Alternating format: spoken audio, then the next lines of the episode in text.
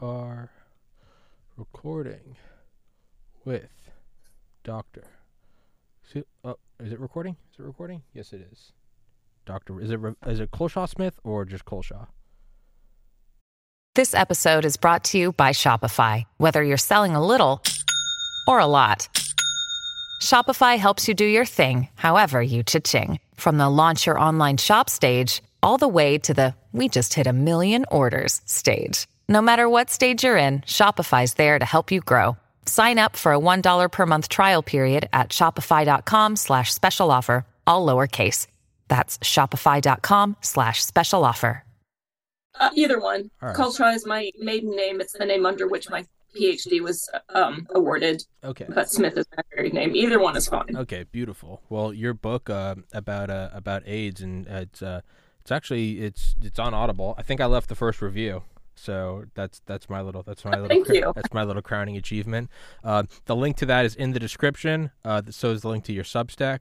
Um, but could you please introduce yourself for all the all the listeners and kind of describe what we're getting into as I post the live link? I'm not playing with my phone. I'm posting the live link. Okay, so um, I have a PhD in mathematical biology, which I was awarded in 2002 from Dalhousie University in Halifax, Nova Scotia, Canada, under the supervision of Dr. Shigui Ruan, who is now at the University of Miami in Coral Gables, Florida. Um, my dissertation was called Immune Response Models of HIV Infection and Treatment.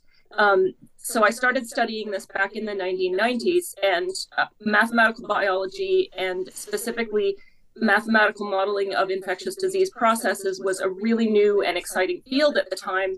And I had I was born in the 70s, so I grew up during the AIDS, age of AIDS. I remember when HIV was first announced um, to be the cause of AIDS in 1984. I remember the fear and the tension and the, the lack of knowledge that we lived with for a long time. And I always thought that this disease was interesting. And I was also aware that there was you know different um, theories as to how this this virus, human immunodeficiency virus, managed to completely destroy people's immune systems. And um, when I got into mathematical biology, I found out that there were people doing mathematical modeling of this exact sort of thing. Um, and so I approached the only mathematical biologist in the department, and I asked him if he would be willing to work with me on a thesis regarding um, some of this type of math- mathematical modeling.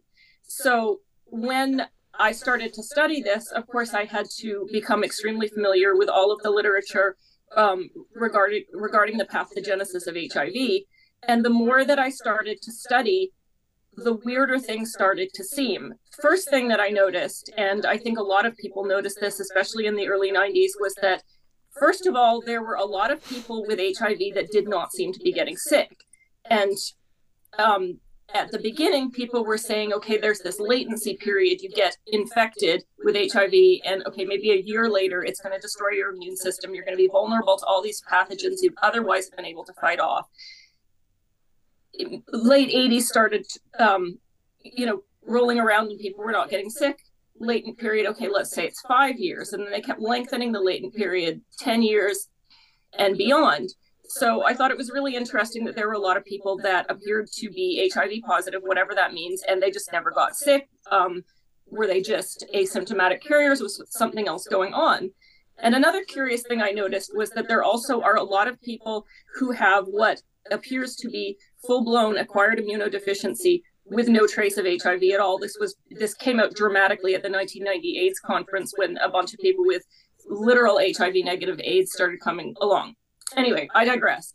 Um, I was studying all of this stuff, and I thought this this is a really really weird virus. Um, one of the things that my models took into account was that, and let me just go back to explain what the initial um, model of the development of AIDS was, and that was this: that you get infected with this virus, sexually transmitted or transmitted from mother to child or through blood products, and it infects what are called your helper T cells or your CD4 T cells, which are, are a subset of your immune system. And then over the years, by some sort of strange mechanism, all of these T cells are gone and your body is una- unable to fight infection.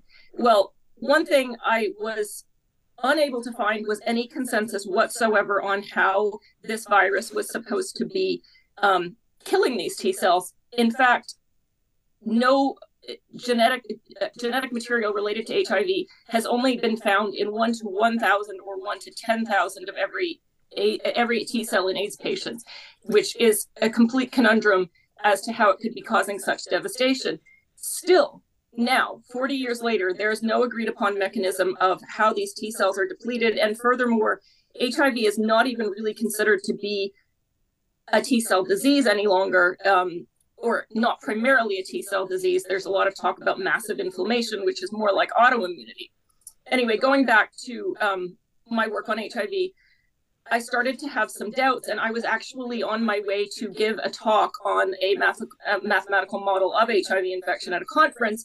And I was reading Spin magazine, and Celia Farber used to have a column in Spin magazine for many years talking about um, people criticizing the HIV theory of AIDS. And there was a guest column by Dr. David Rasnick, who is a chemist. He used to work on protease inhibitors.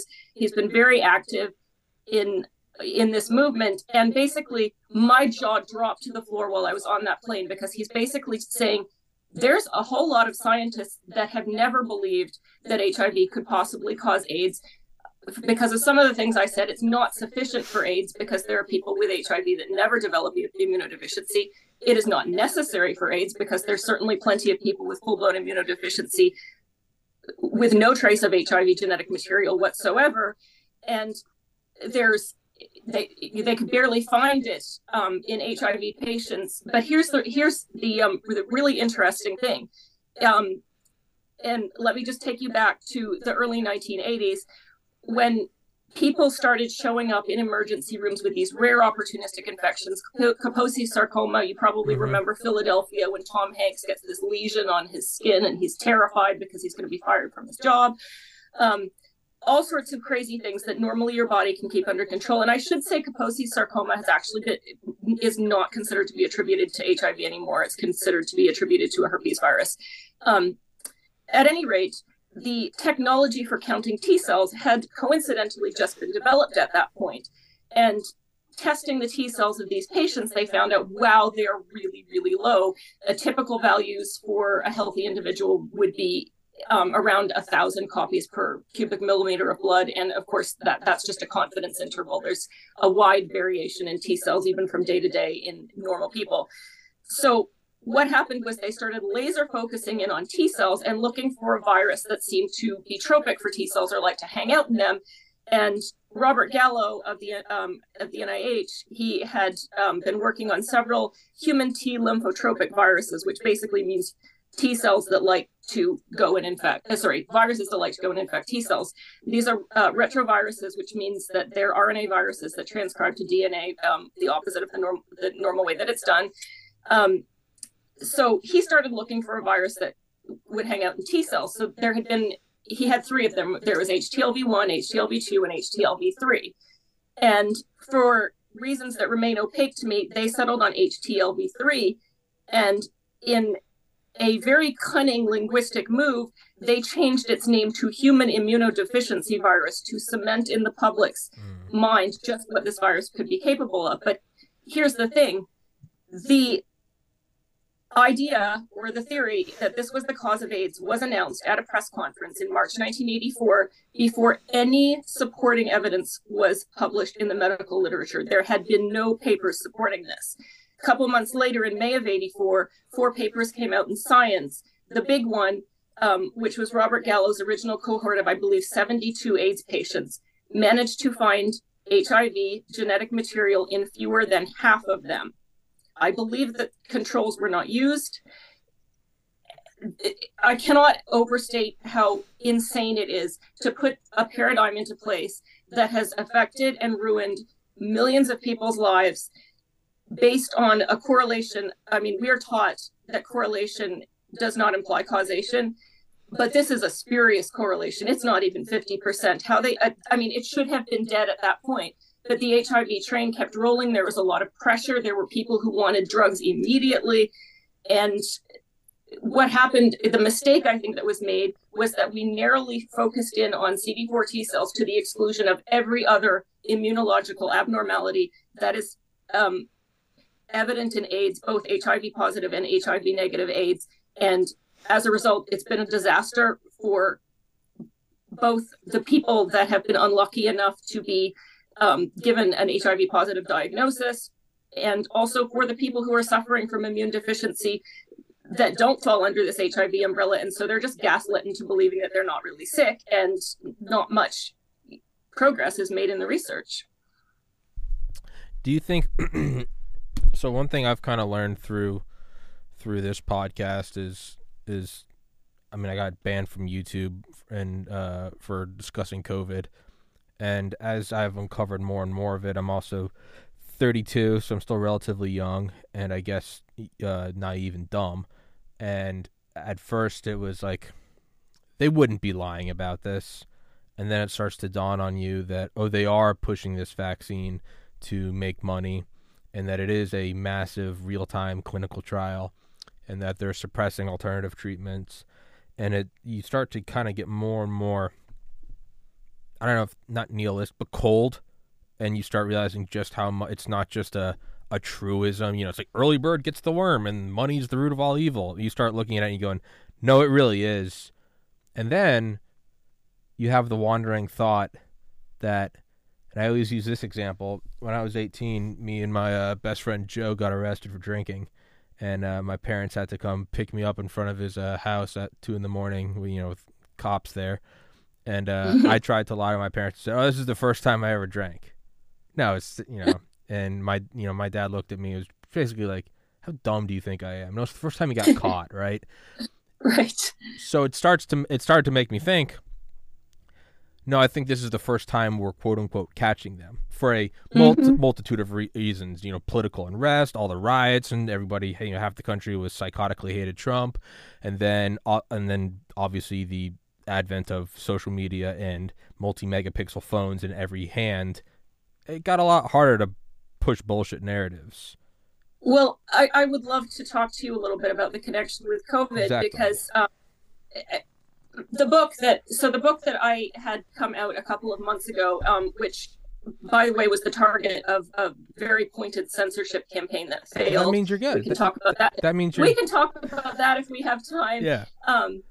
Anyway, um, it is an expanded version of a book that I published in 2007. Um, it's got about two, uh, 75% more new material. Um, the original book was called Science Sold Out, and the reason that the real AIDS epidemic came to pass was because um, Robert F. Kennedy Jr. had referenced it several times in his book, The Real Anthony mm-hmm. Fauci, and and then it, it, came to pass that the book was out of print, and so through you know a series of machinations, um, we decided to re-release it in an in in a new and expanded edition. And of, of course, there's a lot of interest in this um, topic because of the relation to COVID. And I, I remember when COVID started happening and Fauci was on TV all the time, and they were talking about social distancing, and then they had that a terrible mathematical model from the Imperial Imperial College of London. Uh, this is a, another thing um, that your listeners may not be aware of, mathematical models can't prove anything. If a mathematical model tells you that social distancing is going to have a certain effect, it's because you input that as a variable and you assumed it to work. The best yeah. that it can do is quantify it. So this is where we get garbage in, garbage out. But uh, that's just that's just an aside. Um, so first of all, COVID was not the first time that a virus has been used to weaponize people and to make them distrust each other. Um, you're a bit younger than me, so you, excuse me, you know, you, you weren't a teenager when AIDS was really, really scary. But I mean, people were terrified of each other. I remember going into a, a restroom at the mall and it said, Do you have AIDS yet? If not, sit on this toilet seat. I think I was 11 years old at the time. And, a- anyways, um, but an interesting connection. And I think that this is super important. We talk about Operation Warp Speed and how incredibly quickly the COVID vaccines were rolled out. Basically, I'm not going to say the clinical trials were fudged, but they were, you know, massively foreshortened. Um, the the precedent for that goes back to AIDS because in the late 80s there were no drugs for AIDS. Nobody knew what to do, how to stop this immune destruction people were clamoring for medication right away, so they decided to recycle AZT, which it was a ca- failed can- cancer chemo- chemotherapeutic. Sorry, that for some reason I tripped over that word. Um, come to the black box warning. It had been shelved for being too toxic. Um, it's a DNA chain terminator, which basically means that it stops all cell division. And the idea is okay, it'll kill the cells that harbor HIV, and um, hopefully it'll it, you know it'll kill th- those cells before it kills the patient. And the first trial I think ran for 16 weeks. They cut it short because they had such wonderful results. I think 17 people died in the placebo group and one in the AZT group. There was immense political pressure. People, activists wanted free AZT. They put a generation of hemophiliacs and gay men on high dose AZT, and they all died really quickly. AZT is still prescribed, not very frequently, um, but in much, much, much lower doses. Um, the journalist Celia Farber, whose book, um, Serious Adverse Events and Uncensored History of AIDS, came out the week before mine. Um, excellent book if you want to hear about um, the AZT scandal. I'm less versed in that than um, somebody like her or John Lauritsen would be. But I remember she recalled talking to some AIDS doctor at a conference or something like that, and she she said something like, "You had to know that this was toxic." And the doctor said, "The doctor said, of course we knew it was toxic. Why do you think we lowered the dose?" So that was the precedent. So basically, what happened was that set a precedent to cut clinical trials off as soon as it was determined that it would be unethical to continue with a placebo. They also completely abandoned clinical endpoints in um, HIV drug clinical trials. The success or failure of these medications are based on the surrogate end- endpoints of um, T cell or viral load levels, and there's no correlation to health whatsoever. And the new drugs that have come out to re- replace AZT, they're not any better. There is a 23,000 person class action lawsuit against Gilead Pharmaceuticals um, for Truvada, which has caused liver failure, um, kidney failure, uh, bone necrosis. People are having both hips break by the age of 30. Um, you said in the book, uh, teeth breaking if they bite into fruit. Yeah, there's uh, there's multiple lawsuits. You can find them online. Um, this has been going on for several years. Um, but here's another interesting story about censorship. Um, in 2019, some AIDS activist groups decided it was dangerous to have for people to see these ads about the Truvada lawsuits. In other words, to bring to people's attention the fact that people are being harmed by these drugs and they might be entitled to compensation. And so they basically started a letter writing campaign to Facebook to get almost all of the ads removed. And there's there there's just such an under an ugly underbelly in AIDS medicine of censorship of the the harms that these drugs have done. And uh, uh, if you you know if you go and you try to find any AIDS statistics online it's impossible to separate it from HIV because the definition is circular. You cannot have AIDS according to the official definition if you don't test positive for antibody to HIV whatever those tests are measuring that's a whole nother um, topic. But if you try to go and find any statistics for AIDS, all of the documents talk about how many people are retained in care. And the, the whole end goal is to have people retained in care for a lifetime. And you have to ask yourself if this is the end goal of the paradigm, is this not a huge red flag? Hmm.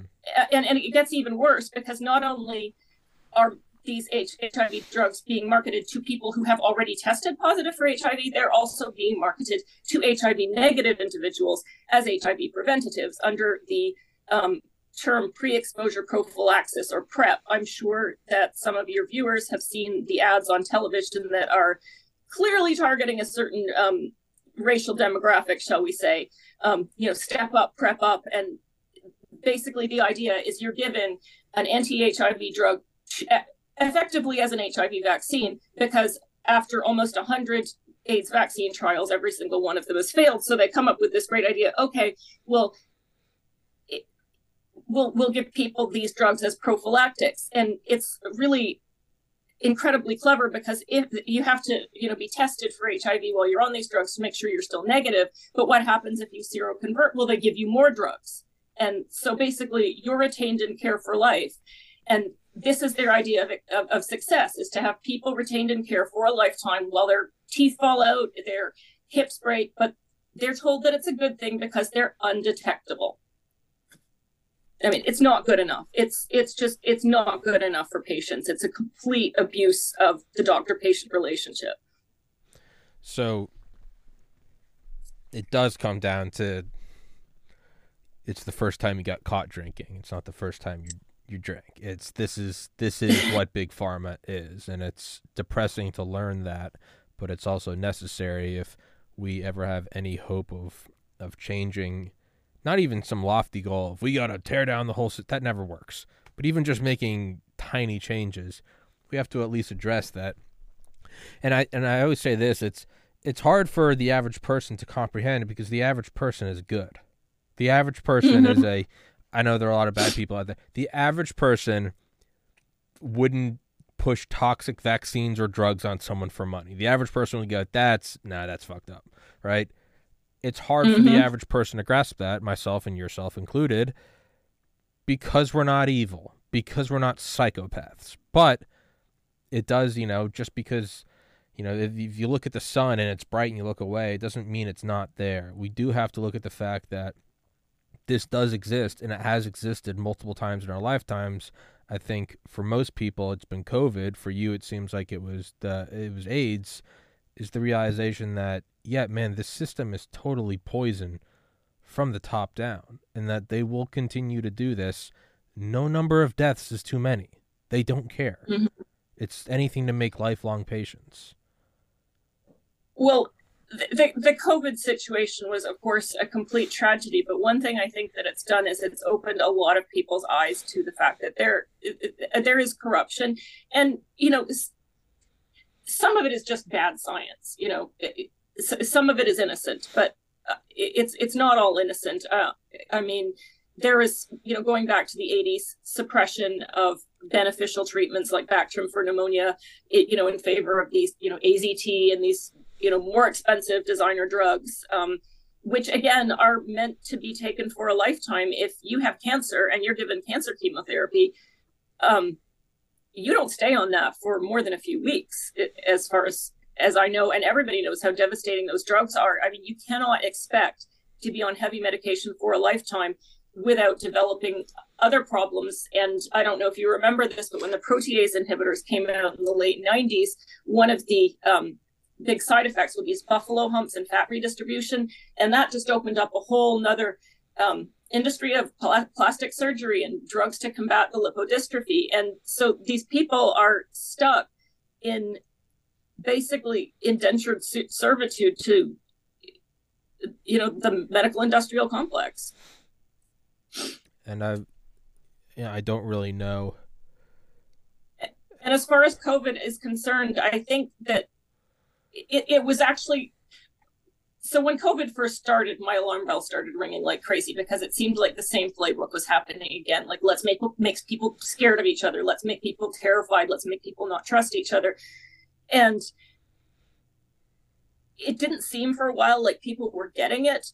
And at one point I thought, okay, this is just is this just going to go on forever? And then I somewhere in 2022, I think the blinders fell off. I I, I actually benefit. I actually credit the the Freedom Convoy in Canada for for a lot of that. I mean, for Canadians, I'm Canadian myself, and for Canadians to rise up like that is really something spectacular to see.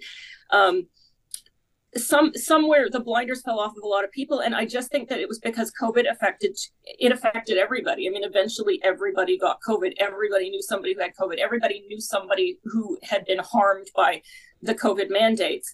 And i think the reason that it hasn't happened that there hasn't really been a massive public reckoning with aids is just because thanks to the way that it was defined very early on as a risk group disease most people think that it doesn't affect them and so they don't think about it. And that's why the subtitle of my book is how the tragic hiv uh, mistake threatens us all. And that is because there is also an epidemic of aids that has nothing to do with hiv that has been basically swept under the carpet. And i, I mean we can think about a lot of um, disease states that are you know weird autoimmune diseases or strange immune deficiency diseases. We've got things like lupus we've got rheumatoid arthritis long covid is being looked at as whatever that is as a potential um, immune disease. The biggest one is probably chronic fatigue syndrome. Um, there's some really good literature on it. Um, uh, osler's web by hillary johnson is a really is a really good book. Um, but that disease used to be called chronic fatigue and immune dysfunction syndrome. And just like they changed the name of HTLV3 to be HIV to make it sound scary, human immunodeficiency virus, people who have chronic fatigue syndrome and are really sick, they're not just tired, they have neurological problems. They're susceptible to infections. Some of them are wheelchair bound. It, it, it looks an awful lot like HIV negative AIDS. And strangely enough, it appears mostly in women, whereas HIV positive AIDS, at least if you're not talking about Africa, which is a very different epidemiological manifestation. Um, AIDS itself, most in, in North America, mostly affects men, despite the fact that the rate of HIV positivity is actually not that much higher among men than it is among women. So that's another conundrum. Like the demographic aspects of HIV are very strange and they're not compatible with an infectious agent. As soon as they developed testing in the mid 80s, immediately they started screening the blood supply and military recruits and it was determined that hiv positivity whatever that is was basically everywhere in the united states at about 1 million people 0.3% of the population. That figure has not budged in 40 years. That is not how an infectious disease behaves. And one could argue okay maybe it was here a lot longer than than we thought and it had already come to stasis well then why did aids show up in 1980 it should have shown up a lot longer uh, but before then if hiv had had any anything at all to do with this um, manifestation of severe immune deficiency. So it's always it's always been around. We're just we're looking for it now. Yeah exactly. I i mean you build the tests and then you can find what you're testing for how does that change your perception on on all things sort of except like again for me it was COVID made me start look trying to look under the I guess look behind the curtain more. How has that changed your mind when you start to see that oh they're just looking for something that exists? It's like it's like if you ever look at like WebMD or something and it's like does your big toe hurt? That's an aneurysm and you're like you're like shit does it hurt? I don't know. And it's like, when's the last time you've ever focused on your big? D- Does your thumb have a dimple in it? Like that's brain cancer. And you're like, it is. Like you know, it's we start looking for it. How does that change your mind, someone who is educated in this, on everything? And that that obviously it also on the other end, it doesn't mean that everything's BS. Clearly, but mm-hmm. how has that changed your mind on other, I guess, accepted things? This is just what else is there? What else is there other than AIDS that's maybe complete BS? Oh, no, absolutely, 100%. And one thing that I would like to remind myself of and tell other people is that at every single point in history, most of what we have believed to be true has been wrong. And there's yeah. no reason to believe that that is not the case now. We have to have an open mind. Um, and the, the issue with HIV and AIDS is that the media has presented this nice, neat package of, well, this disease came along, but then we got some really good drugs for it, and now it's been reduced to a chronic manageable condition. But the thing is, all of this falls apart when you actually look at the literature. Like the things that you hear in the media are not reflected in the literature. One example is this idea of undetectable equals untransmissible. It's U equals U. You've probably seen it before. Some people have it in their Twitter bios. And it basically means that if you're supposedly HIV positive and you're medicated to the point that you have an undetectable viral load, you can't transmit. The only, the, the primary medical the primary reference for this is a two-page opinion piece in the proceedings of the national academy of science uh, co-authored by anthony fauci in which he admits that there is insufficient clinical trial data to support U equals U. But yet it's repeated over and over again. And another one is that pre exposure prophylaxis means that you're not going to get HIV. It's better than 99% effective. You'll notice, though, if you watch the advertisements, they won't put a number on it because the FDA doesn't have a number on it. And then when you go look at the clinical trials, I think the best that they do is 92%, and it's more like 50%. Um, whether HIV positivity is transmissible at all, other than from mother to child, is also in question because most of the mainstream um, the mainstream sources give um, an estimate of transmiss- transmissibility per um, sexual act as less than one in a thousand, which is not even sufficient to sustain a constant level of cases. When you look at the data around HIV testing, and I would highly recommend um, a book by Henry Bauer from 2007. It's called The Origin, Persistence, and Failings of HIV AIDS Theory. He basically looked at all of the CDC data for HIV positivity from when they started testing and found that whatever's being measured by the test, test is incredibly constant. Um, it appears at a, never zero in any in any risk group, including repeat blood donors who should be at no risk. Um, and it's always the same racial um, incidents. Like um, African Americans always test positive at a higher rate than do whites, who test positive at a higher rate than do Asians. And the constancy and the frequency of the way that it shows up in every group is not the way an infectious agent behaves. It's certainly not the way an STD behaves. And I would argue that there is no evidence whatsoever that HIV is even an STD or is sexually transmissible at all. when you point out that uh, all throughout history, the vast majority of what was believed turns out to be incorrect, it's also kind of hilarious that all throughout history, they often acknowledge that and then say, but now it's different. But not this time. It's yeah, this weird meta echo of of folly. Every everyone before 1905, they're idiots. We figured out. We got the. We're at the apex of knowledge right now. Yeah, who was it? Don't mess with us. Yeah, who was it? Rutherford or Bohr or one of them said it was like 1902, and they're like, "We have." I think this. I'm going to paraphrase it because they they obviously were educated and don't talk like me. They're like, we figured everything out. The only thing left to do is fine hone the measurements. And it's like, yeah, man, right. that was three years after they invented the Wright Flyer. And they're like, this is the apex. This plane made out of balsa wood and paper mache. That's it. We figured it all out. And it's like, no. And we have these revelations, you know, 70 years later, you get color television. And then, like, 10 years after that, you have Bill Gates saying no one will ever need more than seven what seven hundred kilobytes of memory. I think a single, if I text an image, that's like that's like three million bytes. It's just an image. I mean, this podcast, I have a hundred terabytes of, of desktop storage, and it's at every point we we get so close to learning. We get so close. Yeah. We go, we've always been wrong when we think we're right, and it's like you're almost there, but now it's different. And June first, twenty twenty three it's, well, and it's we really figured it interesting. Out.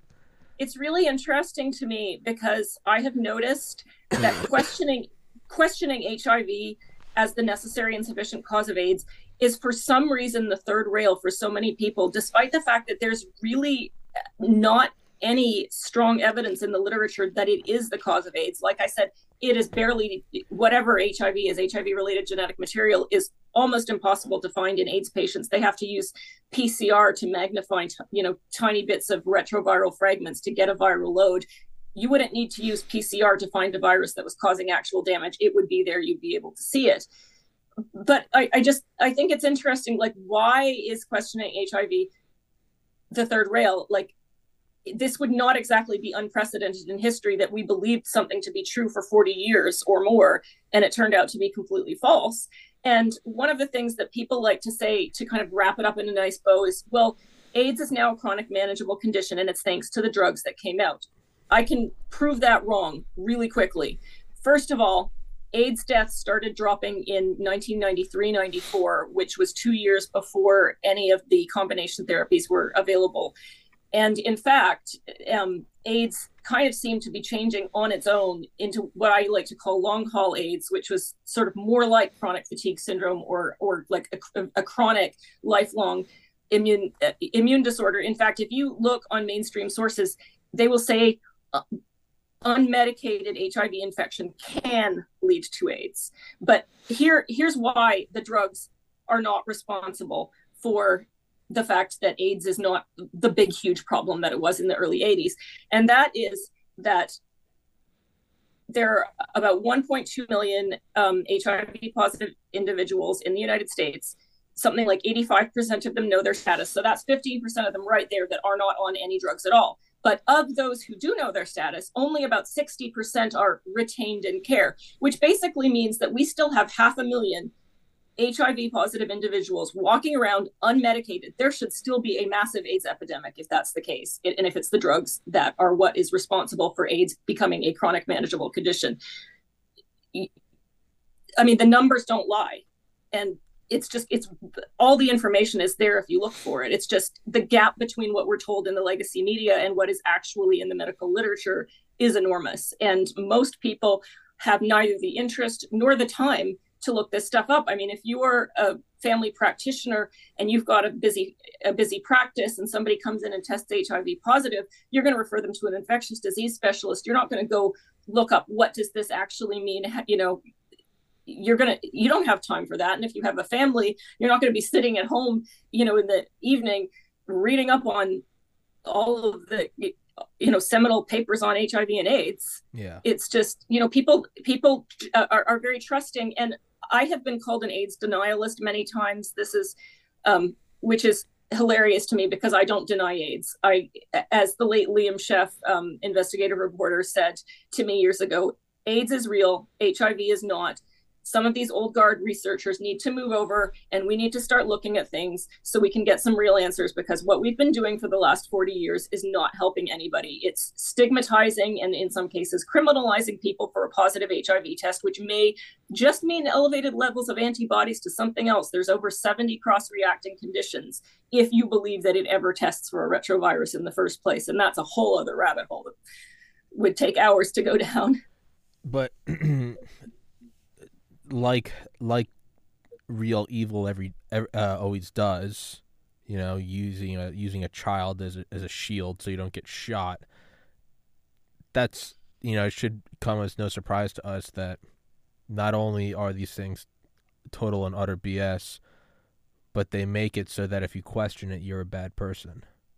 You know how oh, how yeah. dare you? You don't believe it. Yeah, I mean, it wasn't just enough that I questioned COVID. It was you are just trying to kill my grandma, and it was like, mm-hmm. does it not give you pause that like the people who are standing to make billions of dollars are also maybe cunning and soulless enough to hide behind some? How dare you question me? How dare you do that? And it's like, well, that that's what they're gonna do. They're gonna hide mm-hmm. behind it. You, they, they didn't no one walked in with like uniforms on and took down the twin towers. They hijacked a plane full of civilians. Like, what do you expect? They're not. They're not. They're not real people. They're they're cowards. This is what they're gonna do. Well, the fact that they are are practicing science in such a non-collegial way um, is really telling. If what I was saying or what people in my situation have been saying, if if if it was so crazy, then why not just instead of just saying you know throwing around a name calling me a denialist or saying i'm responsible for african deaths you know why not have a collegial discussion why be so dismissive there was a, a um, an AIDS researcher, I believe he's passed away now, Dr. Mark Wainberg, who said something like, well, if we could just succeed and get a couple of these guys locked up, then the HIV denialism movement would die pretty quickly. I mean, this is this is not the way that we are supposed to behave with our scientific colleagues. And was he wearing an SS uniform as he said that? We just have to shut up the denialists and then the pacifists will cease. And it's like, that's not, that's not, no one, and I always use this example. There is no like tag, you know, on YouTube and it's like, here's the COVID 19. There's no tag about gravity. No one ever, you know, if I come out on YouTube and I go, I think gravity is 10.81 per meters meters per second squared. No one says shut them down. We got to lock them up. This is misinformation. They go, yeah, you're a jackass. You're gonna fail your next physics test, right? It's no, no, mm-hmm. no one doubts it. You just, yeah, you just gravity is not real. It's like, all right, man, step out of your fifth floor apartment. Figure out people out. have had their, I mean, people have had their careers destroyed and their lives destroyed, destroyed yeah, over yeah. this. Oh yeah It, and and like with, without a care i'll tell you something that happened to me when the first edition of the book came out in 2007 and I had had a piece called Why I Quit HIV that went viral on LewRockwell.com. I got a lot of attention.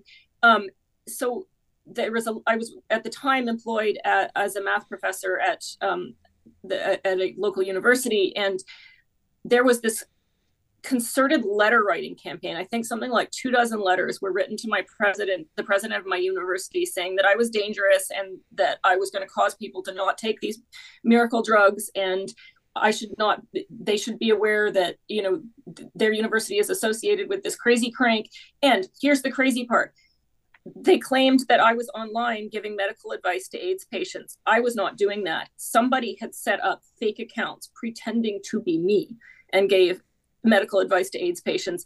And then this was sent as an accusation to um, the president of my university at the time. And there have been other people who have been victims of letter writing campaigns. There was a fellow at the University of Chicago who lost his lab.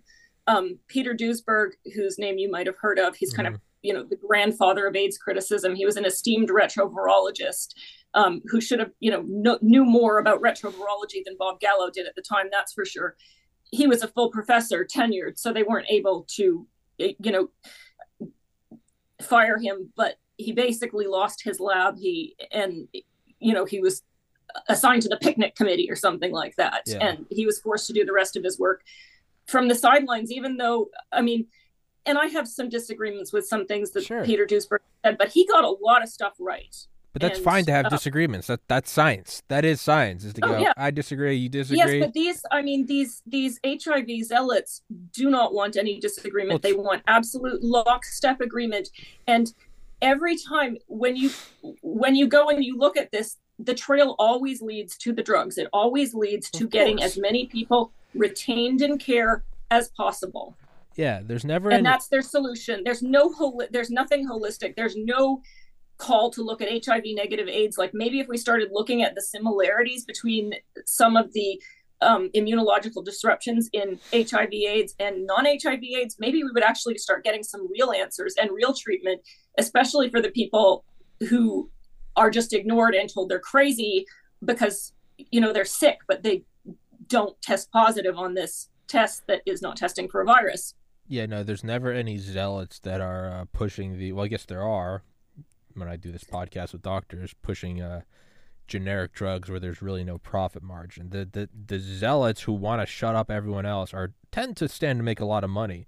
I have never once told people that they shouldn't get the vaccine. I was tell go go get ten. I don't care. I also think you should be able to shoot heroin and dye your hair neon. I I don't care. Go do whatever you want. I just because and I, have I know never the... told I've never told people that these drugs should be illegal or anything like no. that. Just get all you should have if you want to go to an infectious disease doctor and be treated with anti-HIV drugs for PrEP or whatever else, you should be allowed to do that. I just want you to have all of the information. I don't want any of this stuff suppressed. And when um, it's interesting um, that something that you said because it reminded me. I mentioned there's um, a lawsuit on Truvada, um, yeah, which is one of the common anti-HIV drugs. It's also in PrEP or in some formulations of PrEP. And one of the um, tenets of the lawsuit was that Gilead was holding back a safer alternative um, because the patent had not expired yeah. on tenofovir. And of course, when you look at it, good Truvada's also got lawsuits on it, right? It's just they it, it's like that thing with ADT. They just lowered the dose. You know, they haven't done anything magical with this stuff. Yeah, yeah it's a yeah no it it, it, it, it it's a black hole of BS and um, you know you have one great and we do we got to wrap it up. I'll, I'll, shoot you an email. I'd love to have you on again. We can go down other rabbit holes. But that would be fantastic. I've really enjoyed talking to you. Me, I've I've enjoyed having you on. There's a really great line you and I'm it's it, early on in the book. It's it's more like a paragraph where it's basically saying like nature is unforgiving if you make any non-logical assumption and to me, I look at it as like if you have, you know, if you're in a perfect vacuum and you have two, I don't know, spaceships traveling parallel to one another. And then if you just push one of them with like, you know, half a newton of force, it might take a million years, but they're going to start to drift miles apart. And mm-hmm. that is what happens if you make a false assumption or lie outright consciously about a scientific paradigm is it might not happen immediately. It might take a week. It might take 10 years. It might take 100 years, It might take 500 years, where eventually you're the idiot for burning the astronomer at the stake. It will Mhm. come out. There is no stopping it. It doesn't matter that we technically don't have to fight anything. We can stop talking about this. The truth will eventually come out. All we're doing is facilitating it. But there is no it just is. And it'll all come out. And uh, you know, I guess I know which side I want to be on. But Dr. Culshaw, we have to wrap this one up. Guys, in the description Okay. is the link to the book and your Substack. Please go check it out. Please go follow her. Uh, I will send you an email, and I would love to have you back on. Okay, thank you so much. It was great talking to you. Thank you so much, you as well, guys. Thank you so much for Recording watching. stopped. Take care, everybody. Peace.